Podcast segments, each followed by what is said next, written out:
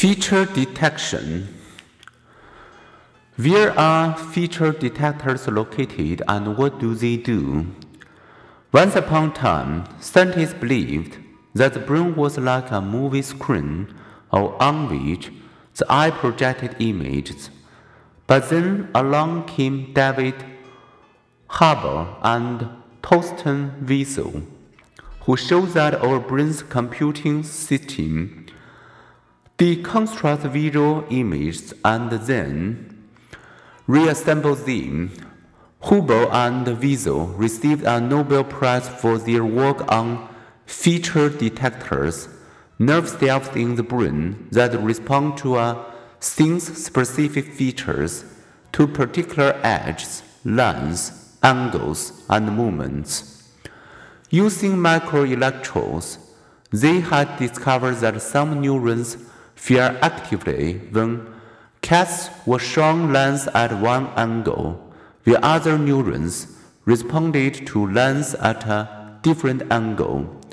They surmised that these specialized neurons in the occipital lobes visual cortex, now known as feature detectors, receive information from individual ganglion cells in retina. Feature detectors pass this specific information to other cortical areas where teams of the cell respond to more complex patterns.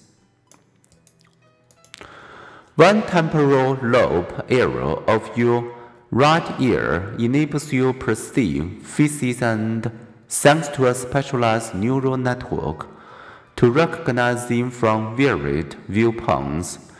If stimulated in this area, you might spontaneously see faces if this region were damaged, you might recognize other forms and objects, but not familiar faces. Researchers can temporarily disrupt the brain's face processing areas with magnetic pulses. When this happens, people can't recognize faces, but they can recognize houses because the brain's face perception occurs separately from its object perception. Thus, functional MRI scans have shown different brain areas activating when people viewed varied objects.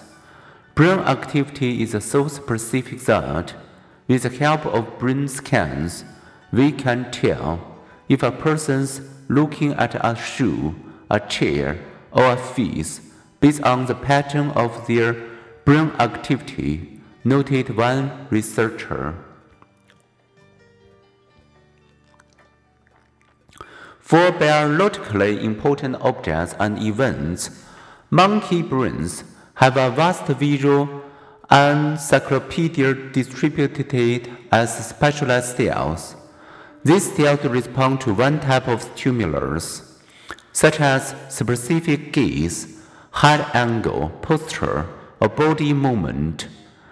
Other supercell clusters integrate this information and fire only when the cues collectively indicate the direction of someone's attention and approach. This instant analysis, which aided our ancestors' survival, also helps a soccer player anticipate where to strike the ball and a driver anticipate a pedestrian's next moment.